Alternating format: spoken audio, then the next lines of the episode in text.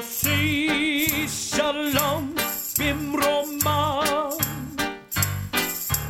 הוא יוסי שלום עלינו ועל כל Good morning and welcome to Jewish Faith and Jewish Facts. I'm Rabbi Stephen Garten.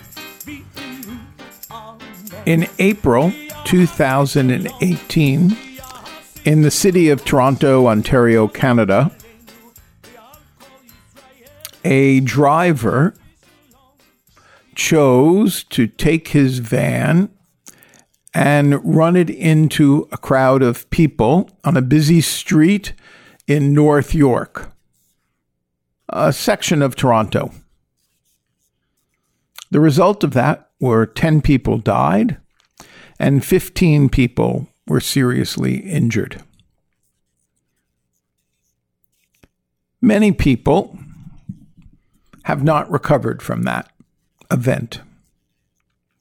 The CBC National News, entitled The National, had a story about two of the survivors and chatted about the psychological and physical scars that an incident like that leaves with those who survive. This morning, I want to talk with you a bit about a piece of liturgy, um, a piece of um, Jewish prayer that tries to respond to these events, the unknown tragedies, the tragedies that cannot be um, predicted, and in most cases can't be prevented. All of us recognize that there are um, events of which we are unable to control that impact on our lives. Small events like being sick, large events like catching cancer. Events as I've described in April 2018, or events like 9 11. They impact not only those who are the direct uh, participants in the events, but their friends and family. There are many approaches to this. Some people place the conversation under the large rubric of um, why do the uh, good suffer? Why do bad things happen to good people? I don't want to uh, respond to that question this morning, but I want to respond more directly through the usage of a piece of liturgy that is part of the Jewish high holidays that asks the worshiper, that asks the participant in the liturgy to consider how life is rarely in our control. And I thought I'd begin um, this conversation this morning with sharing with you a piece of poetry written by the great poet and songwriter Leonard Cohen of Montreal, Canada. Leonard Cohen wrote a piece entitled Who by Fire. It goes like this Who by fire, who by water, who in the sunshine, who in the nighttime, who by high ordeal, who by common trial, who in your merry, merry month of May, who by very slow decay, and who shall I say is calling, and who in her lonely slip, who by barbiturate, who in these realms of love, and who by power, something blunt, and who by avalanche, who by powder, who for his greed and who for his hunger, who shall I say is calling? And who by brave ascent, who by accident, who in solitude, who in his mirror, who by his lady's command and who by his own hand, who in mortal chains, who in power, and who shall I say is calling, and who shall I say is calling, and who by fire, who by water, who in the sunshine and who in the nighttime, who by high ordeal, who by common trial, who in your very merry month of May, who by very slow decay, and who shall I say is calling, and who shall I say is calling? Certainly a piece of poetry placed to music that many of you are familiar with. But what you may not be familiar with is that on Rosh Hashanah and Yom Kippur, the two holy days of the Jewish people, there is a prayer chanted while the Torah ark is open and the congregation is standing that the ArtScroll Machzor calls one of the most stirring compositions in the entire liturgy of the Days of Awe. Now, let me read parts of it to you so that you have a sense of where uh, Leonard Cohen um, derived part of his theology. The concepts of which you'll hear written within the prayer come from Jewish apocalyptic literature, and some scholars would say parallel Christian writings based on similar sources. The most famous of which is the Dies Irae, Day of Wrath, found in the Requiem Mass, which offers a vivid description of the day of judgment for all humankind.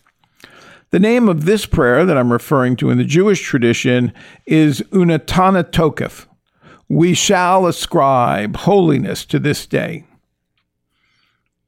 In the Utana in the Unatana Tokef, the subject is not the final judgment, but the more immediate yearly day of judgment, Rosh Hashanah, and then Yom Kippur. And so this is how the Hebrew poem translated sounds in English. I want you to hold, I hope you can, the uh, Leonard Cohen, Who by Fire, Who by Water. Here's how it goes We shall ascribe holiness to this day, for it is awesome and terrible. Your kingship is exalted upon it. Your throne is established in mercy. You are enshrined upon it in truth.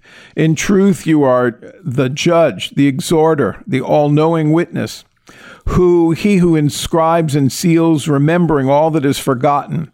You open the book of remembrance, which proclaims itself, and the seal of each person is there. The great shofar is sounded. A still small voice is heard. The angels are dismayed. They are seized by fear and trembling as they proclaim. Behold, the day of judgment, for all the hosts of heaven are brought for judgment. They shall not be guiltless in your eyes, and all creatures shall parade before you as a troop, as shepherds herds his flock, causing his sheep to pass beneath his staff. So do you cause to pass, count, and record, visiting the souls of all the living, decreeing the length of their days, inscribing their judgment. On Rosh Hashanah it is inscribed, and on Yom Kippur it is sealed. How many shall pass away, and how many shall be born? Who shall live, and who shall die? Who shall reach the end of his days, and who shall not? Who shall perish by water, and who by fire? Who by sword, and who by wild beast? Who by famine, and who by thirst? Who by earthquake, and who by plague? Who by strangulation, and who by stoning? Who shall have rest and who shall wander? Who shall be in peace and who shall be pursued? Who shall be at rest and who shall be tormented? Who shall be exalted and who shall be brought low? Who shall become rich and who shall be impoverished? But repentance, prayer, and righteousness mitigate the severe decree. Well, Many think that this poem is the pinnacle of the holy day liturgies. The poet has painted a picture of the most solemn day of the year, which to him is Rosh Hashanah, not Yom Kippur. All other concepts associated with the day have been stripped away. Awesome and terrible are the only fitting words to describe it. The poet's primary concern is with what the Mishnah um, says is that the first day of the month of Tishrei, the first day of the seventh month of the Hebrew calendar, is the day when humanity is judged. And the writer, the author, fills in the details that the Mishnah only hints at as to spread before us in a terrifying spectacle of heaven and earth called to judgment. But this is not a day of suffering without hope. No matter what one has done, says the poet, the decree, the penalty of death, can be mitigated. Indeed, one need only follow the advice of the sages. Three things cancel the decree, and they are prayer, charity, and repentance. This teaching is not meant to suggest that the person who prays or the person who gives charity or the person repents can avoid the decrees, only that the decree is mitigated. Think about that. We do acknowledge how little we control in life and how there are unexpected events. When the poet, when the writer of liturgy says, Who shall die by water and who shall die by fire?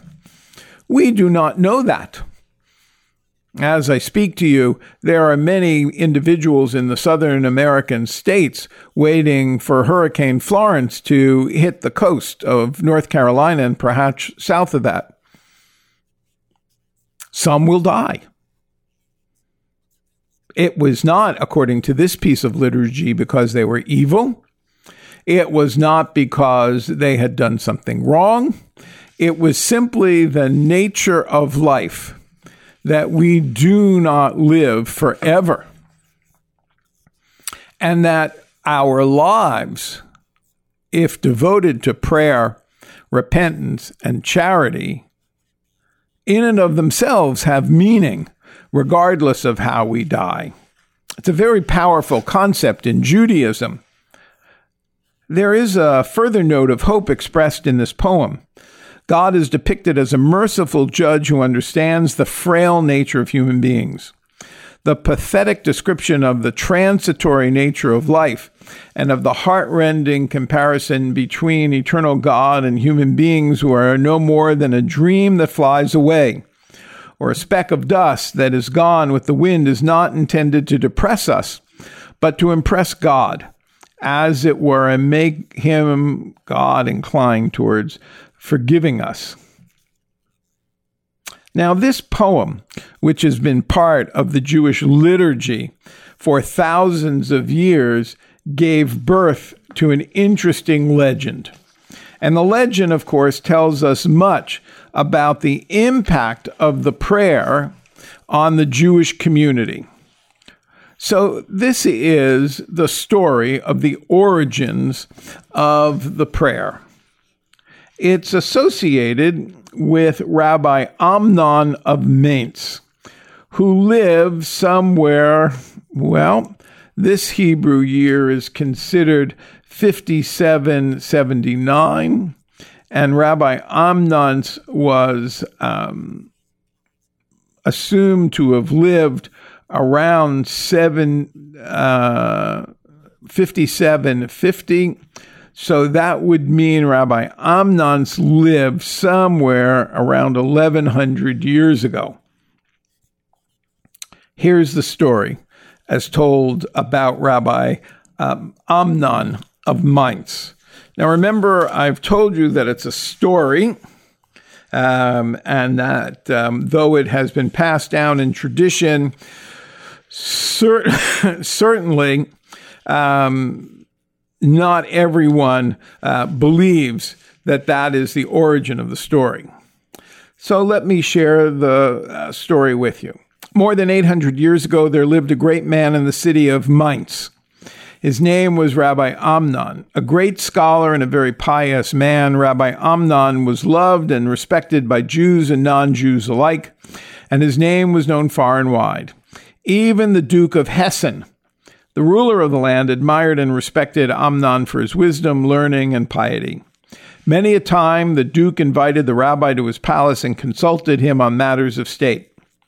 Rabbi Amnon never accepted any reward for his services to the duke or to the state. From time to time, however, Rabbi Amnon would ask the duke to ease the position of the Jews in his land, to abolish some of the decrees and restrictions which existed against the Jews at the time and generally enable them to live in peace and security. This was the only favor that Rabbi Amnon ever requested from the Duke. and the Duke never turned down a request. Thus, Rabbi Amnon and his Jewish community lived peacefully for many years. Now, the other statesmen of the Duke grew envious of Rabbi Amnon.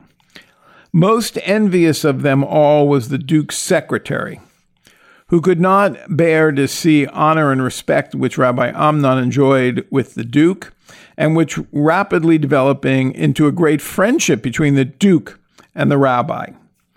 The secretary began to seek ways and means to discredit Rabbi Amnon in the eyes of the Duke. One day the secretary said to the Duke, Your Highness, why should you not persuade Rabbi Amnon to become a Christian like ourselves? I'm sure that considering the honor and many favors he has enjoyed at your generous hand, he will gladly abandon his faith and accept ours. The Duke thought it was not a bad idea, and when Rabbi Amnon came to his palace the next time, the Duke said to him, My good friend Rabbi, I know that you have been loyal and devoted to me for many years. Now I wish to ask you a personal favor. Abandon your faith and become a good Christian like me. If I if you do, I shall make you the greatest man in the whole of Hessen. You shall have honor and riches like no other man, and next to me, you shall be the most powerful person in the land. The rabbi grew very pale. For a moment he could find no words to reply to the duke, but after a while he said, O illustrious monarch, for many years I have served you faithfully, and my being a Jew in no way lessen my loyalty to you or to the state. On the contrary, my faith bids me to be loyal and faithful to the land of my sojourn. I am ready and willing to sacrifice everything I possess, even my very life, for you as well as for the state. There is one thing, however, that I can never part with that is my faith. I am bound by an unbreakable covenant to my faith, the faith of my forefathers. Do you want me to portray my people, my God? Would you want a man to serve you that has no respect for his religion, for the bonds and ties he holds most sacred? If I betray my God, could you ever trust me never to betray you? Surely the Duke cannot mean it. Surely the Duke is jesting. No, no, the Duke said, though he sounded a little uncertain, for inwardly the Duke was pleased with the rabbi's response. Rabbi Amnon hoped the matter was settled, but when he arrived at the palace next, the Duke repeated his request. Rabbi Amnon became very unhappy and began to avoid visiting the palace unless it was absolutely necessary. One day, the Duke, impatient at the rabbi's obstinacy, put it very bluntly to him he must either become a Christian or suffer the consequences. Pressed to give an answer immediately, Rabbi Amnon begged the Duke to allow him three days in which to consider, and the Duke granted his wish. No sooner did Amnon leave the Duke than he realized his grave sin. My God, he thought, what have I done? Am I lacking in faith and courage that I requested three days for consideration? Can there be any but one answer? How could I show such weakness even for one moment? O gracious, eternal God, forgive me. Rabbi Amnon arrived home broken-hearted. He secluded himself in his room and spent the next three days in prayers and supplication, begging God's forgiveness for even considering this. When Amnon did not arrive at the palace, on the third day, the Duke became very angry and ordered his men to bring Rabbi Amnon and change. The Duke hardly recognized Rabbi Amnon. So much did the venerable man change in the course of the last three days. However, the Duke quickly brushed aside whatever feeling of sympathy might have felt for his erstwhile friend and said to him sternly, How dare you disregard my command? Why did you not appear before in time to give me your answer? For your sake, I trusted you have decided to do as I tell you. It will be bad for you otherwise. Although Amnon was now a broken man physically, his spirit was stronger than ever. Your Highness, he answered, there can be but one answer. I shall remain a loyal Jew as long as I breathe. The Duke was beside himself with wrath. It is now more than the question of your becoming Christian. You have disobeyed me by not coming voluntarily to give me your answer. For this you must be punished. Your Highness, Amnon said, by requesting three days for consideration, I have sinned gravely against my God. And these brave words, according to the story, enraged the Duke even more. For sinning against your God, the Duke said, let him avenge himself. I shall punish you for disobeying my orders. Your legs sinned against me, for they refused to come to me. Therefore, your legs shall be cut off.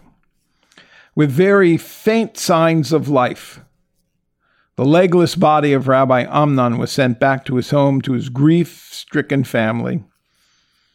It was the day before Rosh Hashanah, according to this story. The news about Rabbi Amnon's dreadful fate spread throughout the whole city. Everyone was horrified and distressed. It was a very tragic day of judgment for the Jews of Mainz who assembled in the synagogue the following morning. Despite his terrible suffering, Amnon remembered that it was Rosh Hashanah and he requested to be taken to synagogue. He was placed in front of the Holy Ark. All the worshippers, men and women, wept terribly seeing their beloved rabbi in such agony. And never were any more heartrending prayers offered than on that day of Rosh Hashanah. while the cantor began to recite the additional prayers known as Musaf.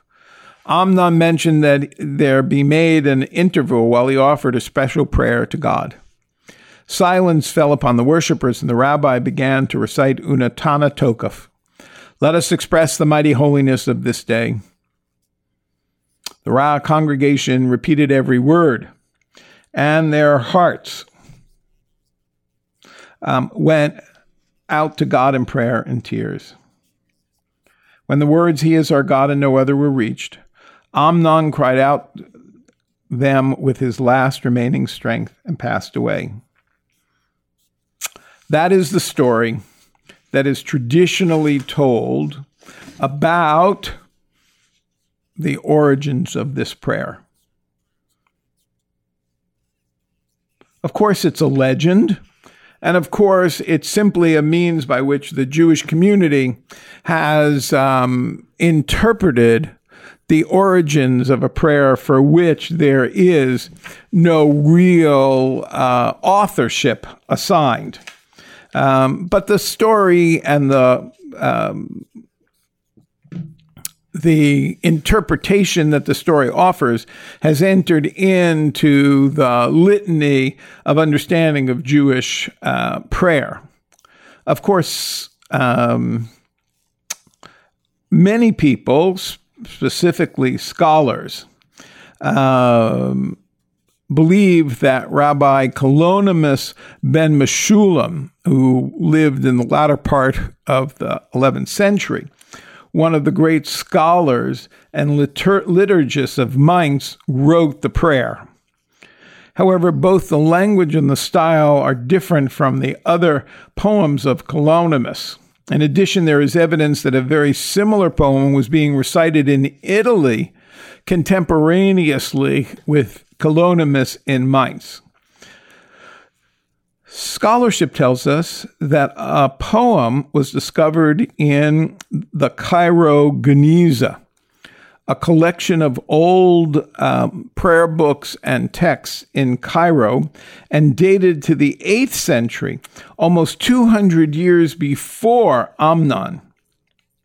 While middle, medieval history testifies amply to the intense persecution of Jews by Christian at the times of the Crusade, which is when this uh, story purports that this poem was written, there are difficulties with the legend that it was composed by Amnon. Not least of these is its portrayal of Amnon as an illustrious Torah giant, while Jewish history of the period records no record of Rav Amnon of Mainz at all. It seems unlikely that a person of such tremendous stature would be remembered only in a single legend. Scholars have long known that there is no historical foundation for the story, and that the story may have been inspired or derived from the Christian legend associated with Saint Emmeram of Regensburg, However, the discovery of the prayer within the earliest strata of the Cairo Geniza, dating to the end century, makes it almost impossible that the prayer could be composed as the legend contends. Also, as I indicated earlier, some scholars see parallels with non Jewish hymnology, suggesting that elements of the prayer stem from other sources.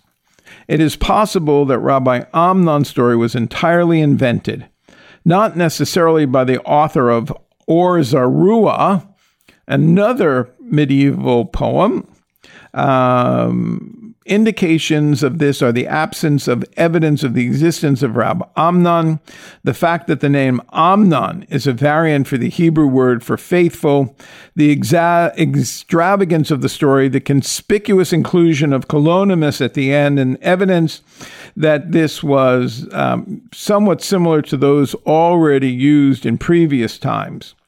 So, all of this is to say that the most powerful prayer on the holy days, which asks us to consider that we stand in judgment before God and that we are helpless um, to mitigate God's decrees, but we have great power, great power to deal with our life before the decree is offered. Who by fire and who by water, who in the sunshine, who in the nighttime? Who by very slow decay, who shall I say is calling? Well, in the Jewish tradition, we say that God is calling. And we say that it is our obligation and our opportunity on the holy days to commit ourselves to prayer, to repentance, and to tzedakah as a means of living a life that mitigates against the uncertainty the devastating uh, events that potentially destroy our lives. For Jewish Faith and Jewish Facts, I'm Rabbi Stephen Garten wishing you shalom. You can listen to a re recording of this on iTunes as a podcast or on the CHRI website. Shalom.